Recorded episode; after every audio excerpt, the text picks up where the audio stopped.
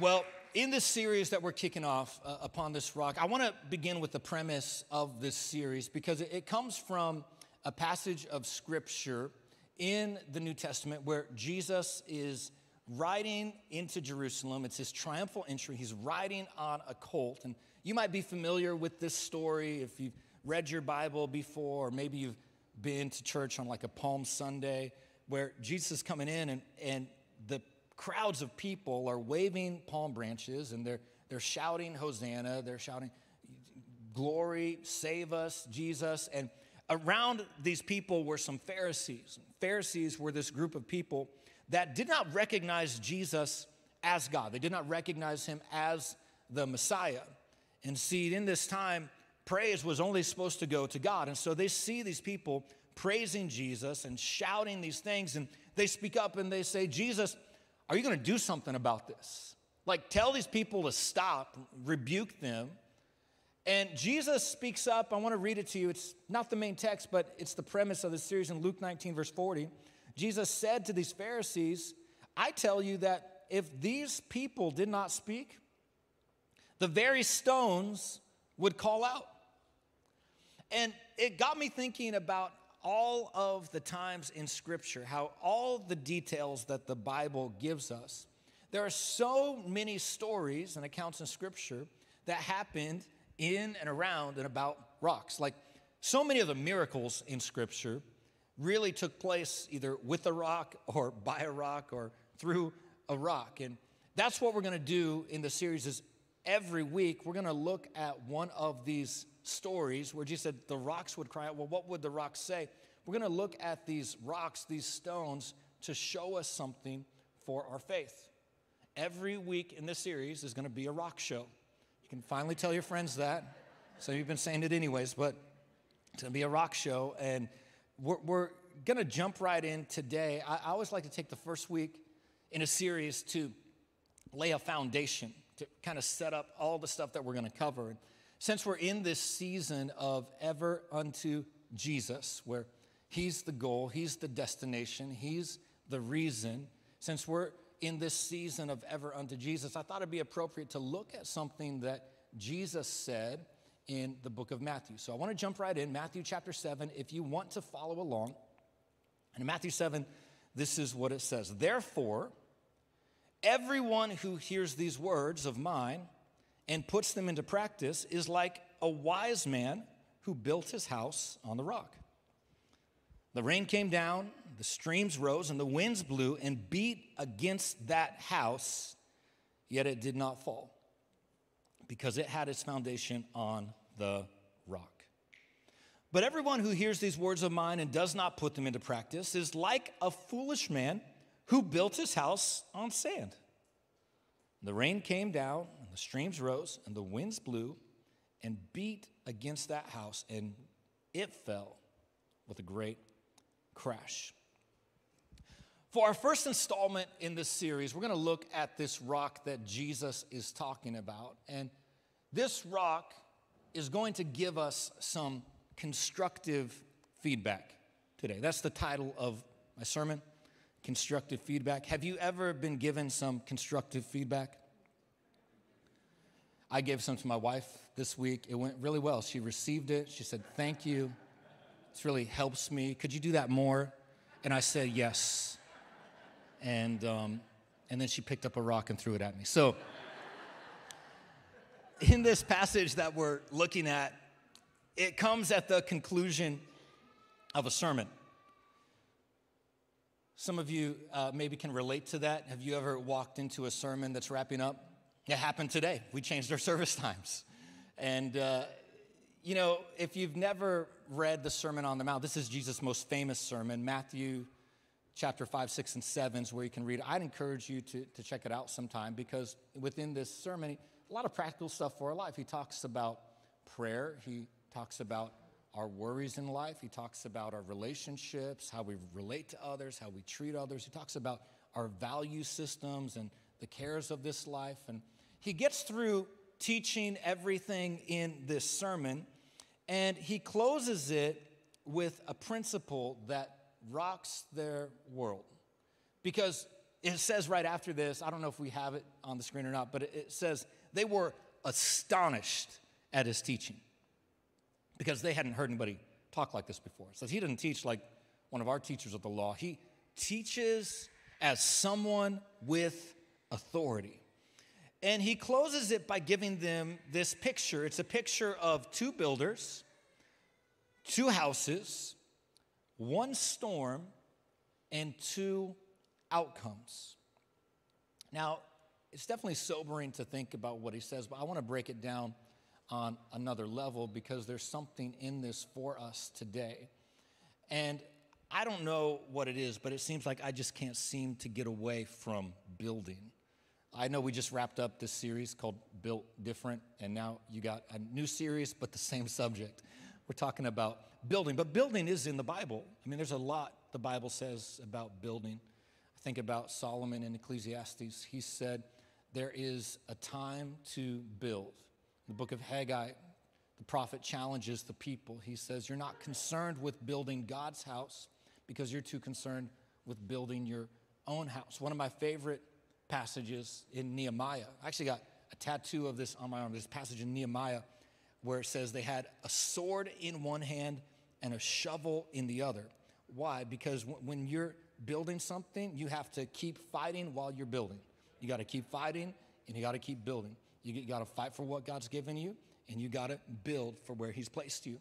So the, the Bible has a lot to say about building, but maybe if you've grown up in church or been around church or you've read your Bible a little bit, when you heard the title of this series, your mind probably went to a different place in Matthew where Jesus said, Upon this rock I will build my church, and the gates of hell will not prevail against it. Now, that happens actually a little bit later in Matthew. The first time Jesus talks about building on the rock is right here where we're reading in Matthew chapter 7. But we're not talking about building the church today. We're, we're gonna build the church. But first, we gotta build your life, we gotta build your faith. And that's what this series is about building your faith. So I wanna read this verse again. Let's take a look at it. He's, verse 24 says, Therefore, everyone who hears these words of mine and puts them on Instagram is that what it says? Oh, okay. Let me try this again. Therefore, everyone who hears these words of mine and puts them in a notebook. No, that's not it. Okay, let's try it one more time. Everyone who hears these words of mine and puts them into practice. You want to build strong, you want to build on the rock, you want to build something solid, you've got to put it into practice. It's going to take practice. This is where we can no longer just approach church like it's a checklist. We can't come to Sunday and have our hour of power where it's just music and a message and go home. If, if church to you is just a spiritualized TED talk, you will not be building on the word. You are building on a wish. You, you've, you've got to you got to practice this. It kind of reminds me of my daughter Pippa.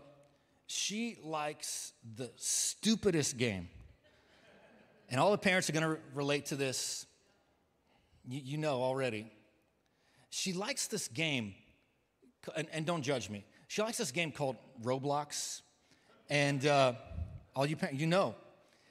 And I cannot understand why it costs me real money to buy something that is a fairy tale.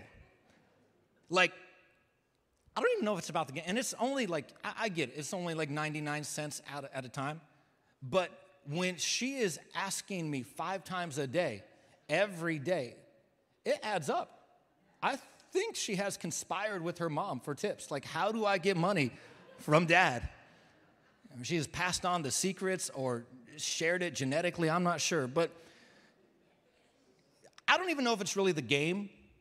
I think what it is is, is the experience, because what she wants is to get the money to buy these fictional outfits for her character so she can customize her avatar. And some of you are like, yeah, this sounds like a good thing. No, it's stupid. You're like nodding your head, like, yeah, I, I, this, is, this is life. No. See, the problem is, some of us do that with God. Here, here's what I mean. Where instead of, of putting His word into practice, where we're trying to tailor it to our preference, is very dangerous. It's one thing to customize your avatar, it's another thing to where you're trying to customize Christ. To where you, you take a little bit of the Bible, but you leave out the parts that you don't want. The Bible is not a buffet where you can just take some of the stuff you want and leave the stuff you don't want because what it looks like is God, I want the blessing, I don't want the obedience. God, I would like the provision. I'll take the peace. Give me your power. Let's have prayer be optional. I want your help, but let's leave holiness to the side. You, you can't just build your custom Bible. And what happens is before we can build like God wants us to build, maybe we need to realize that there is a consumer version of Christianity that needs to be confronted. We're not going to reach the world the way God wants us to reach the world with just a surface level Christianity, a, a, a surface level Christianity where we wonder why we don't have the power of God in our life, why the word isn't working in our life, because we have a form of godliness, but not the power. We have a form of godliness, but no foundation. What God is building here in this church, in this region, in this city, in your life, it starts with a simple principle that God's word is truth, that God's word can be trusted, that God's word is a solid foundation. In a time where there is a lot of uncertainty in the world, you need to know that you've got some truth that you can stand on. It is the B I B L E. It is still the book for me.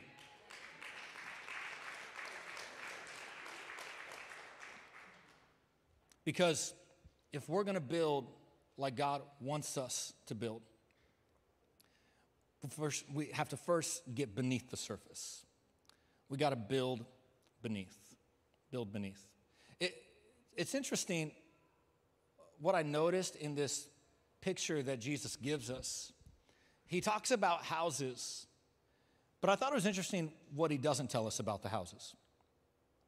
I don't know if you noticed that. Like, he doesn't tell us the square footage of these houses.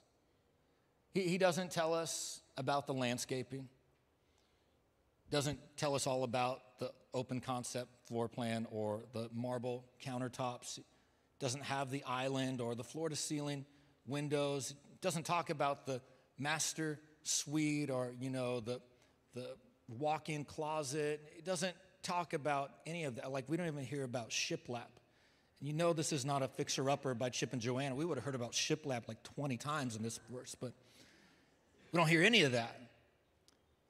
The only thing he tells us about the houses is the foundation.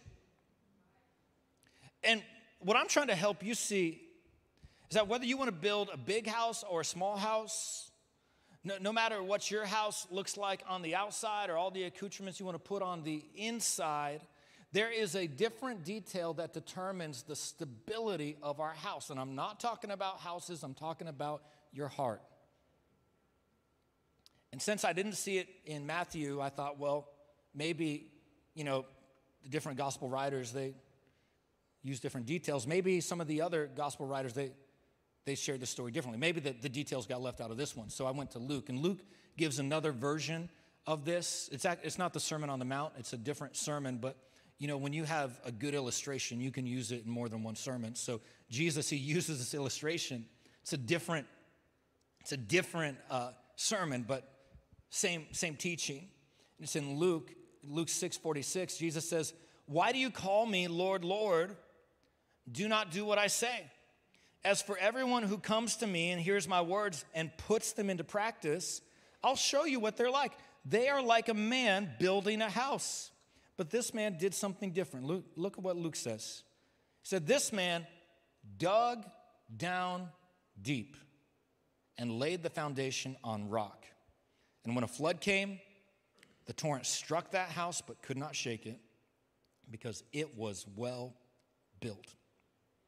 How did he build upon this rock?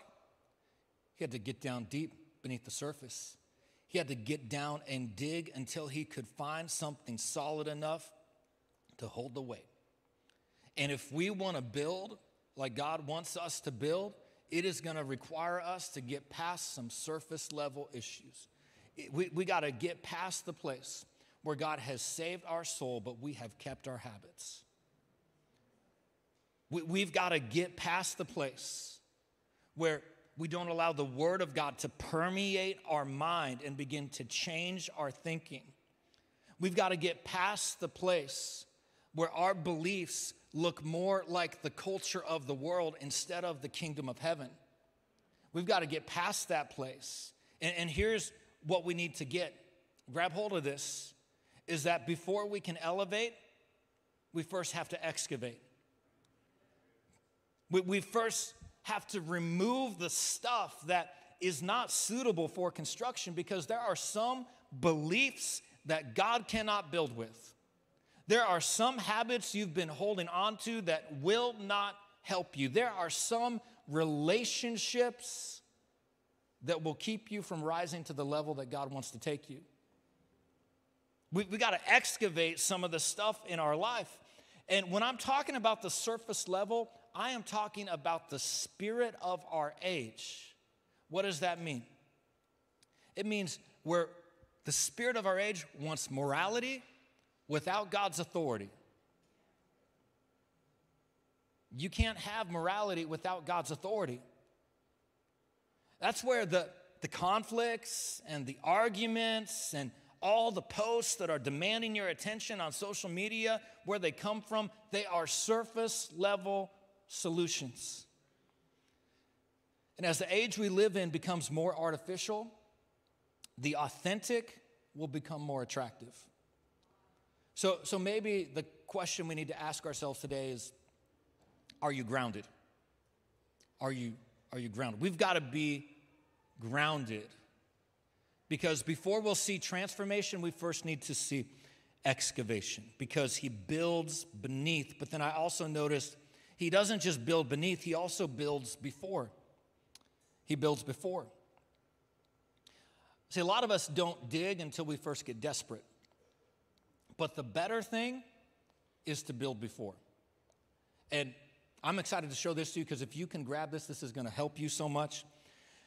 He built the house before the rain came, he built the house before the wind blew. That's the time to do it. The time to work is before. And I bring this up because lots of times we think that if we're going to church, we're doing the work. But going to church is not the work. Let me illustrate it this way. Um, I took my middle son, Oliver, to the gym on Friday. He didn't have school on Friday. He's 12 years old. He's been wanting to go to the gym with me, so I, I took him to the gym. And uh, Oliver, you know, like we did the stuff, man. Like we put him on the bench press, and he's like, he's doing it with all his might. We got him the dumbbells. I'm showing him all the things to do. We were doing, you know, skull crushers and all of it.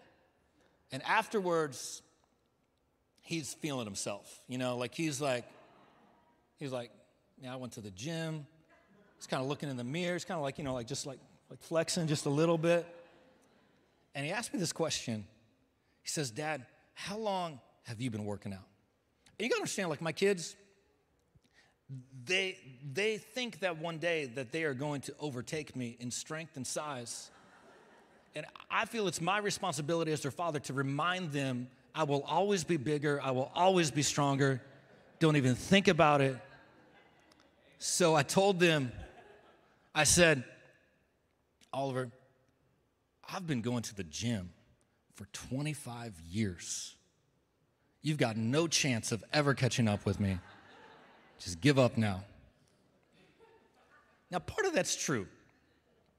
I have been going to the gym for a long time.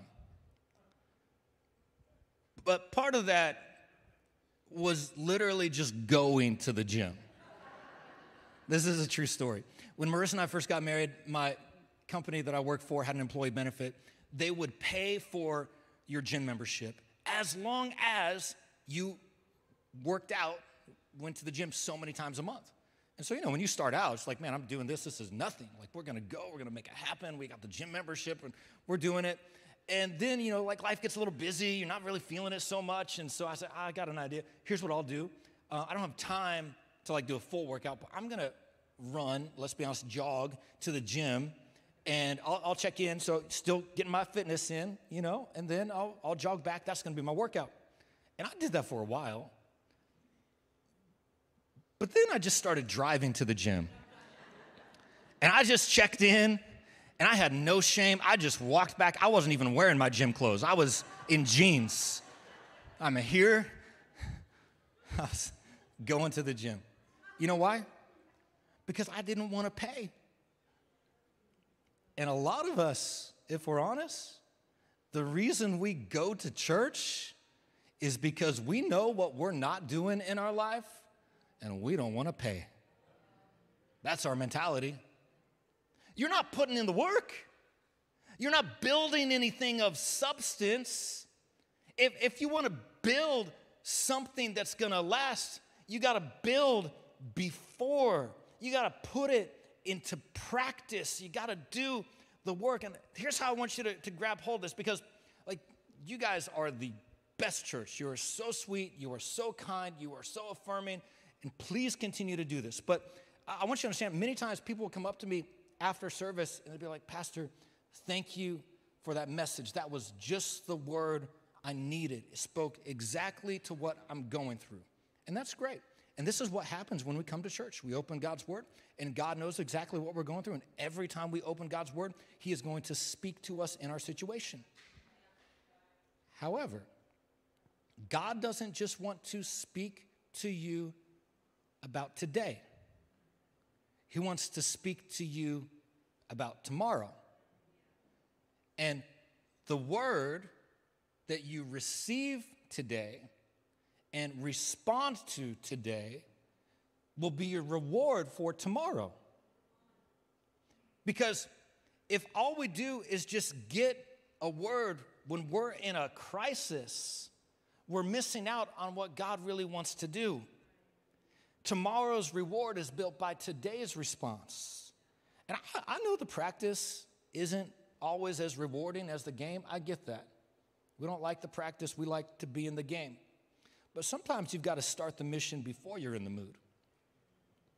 All the married couples are writing that down. Start the mission before you're in the mood. Because there are some things that you are still responsible for. You are still responsible for your foundation. I don't know if you noticed this, but the one who heard the words and put them into practice went through the same storm as the one who didn't. Did you see that? Hearing the words put into practice didn't prevent the storm. And many times, sometimes we have this false idea that if we come to church and we, you know, do the right things, it's going to prevent problems in our life.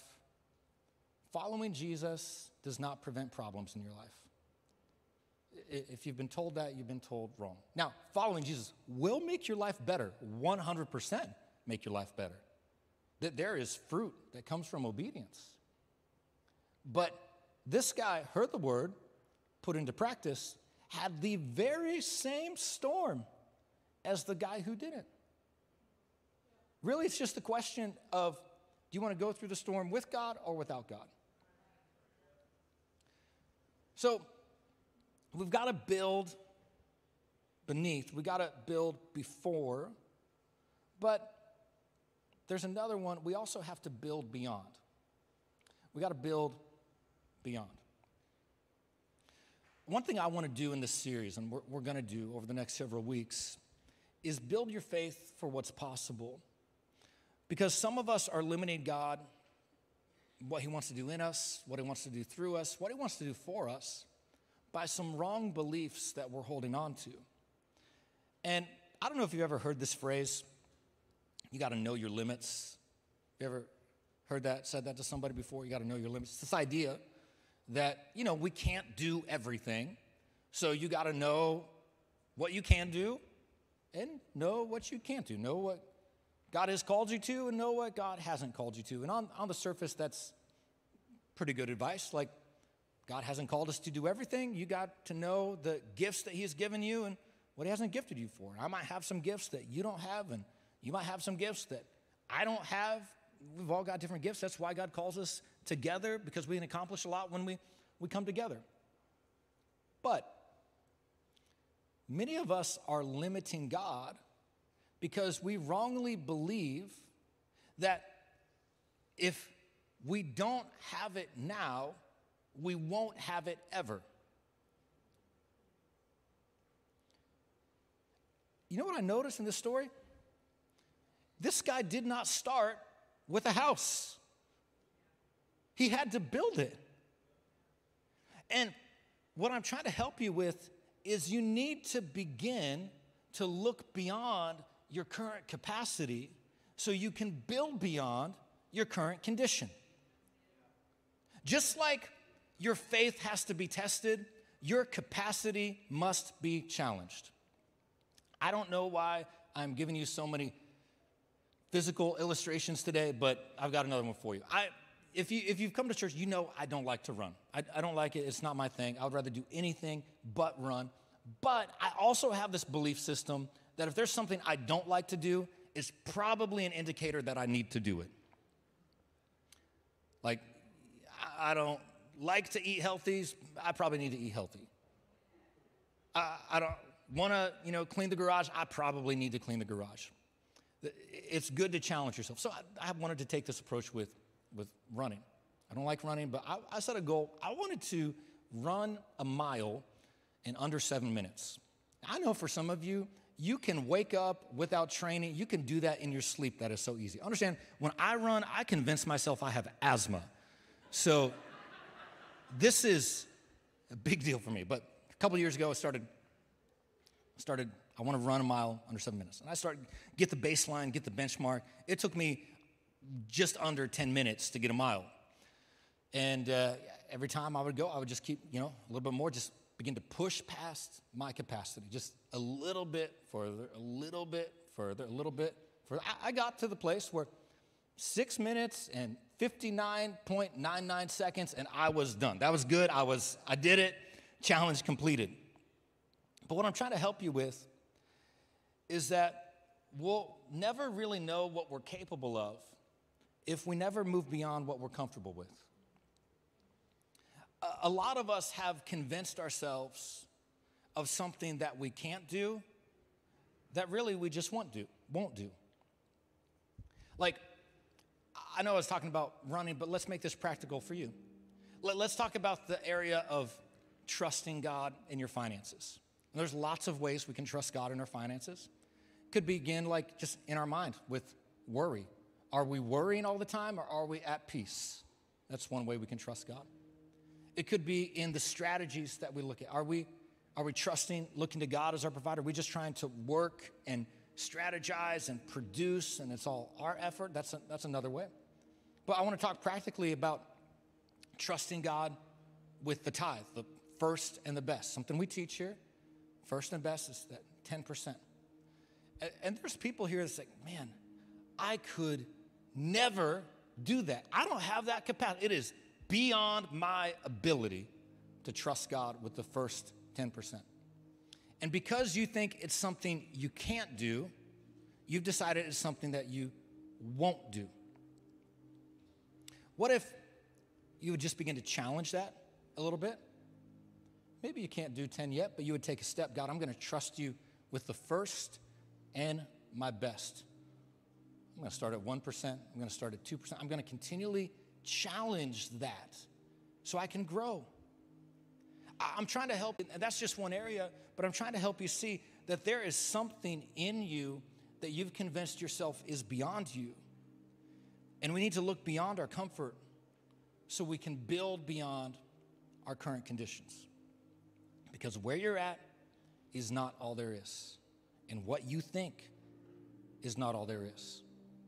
I mentioned our theme verse at the beginning for this season, Ephesians 3 21 says, Unto Jesus, unto him be glory in the church forever and ever, ever unto Jesus.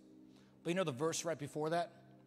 Let me read it to you. It's Ephesians 3:20. It says, Now to him who is able to do above and beyond all that we ask or think according to the power that works in us. You'll never know what's possible if you don't begin to build beyond your present. You'll never know what you can do if you don't begin to start with where you're at. And there is something that God can't do. God can't increase your capacity and still leave you in your comfort. No, for you to grow, you've got to begin to build. You got to build beneath. You got to have something solid. You got to get past the surface issues, stand on God's word, put it into practice. You have got to build before. You can't wait for the storm to come. You can't wait for what tomorrow has in store. You can't wait for crisis to happen. You have got to build before, and you have got to build beyond. Beyond your current circumstance, beyond your current situation, beyond what right now looks like, beyond yourself and start thinking for others because there are people in your life that God has called you to reach. There are people in our city that you know who need the help of Jesus. There are broken families that need to be healed and need to be made whole. There are people whose life is chaotic and they need the peace that Jesus brings. There are people who are lonely that need the comfort of community found in Jesus. We got to build beyond ourselves. And we got to build right now.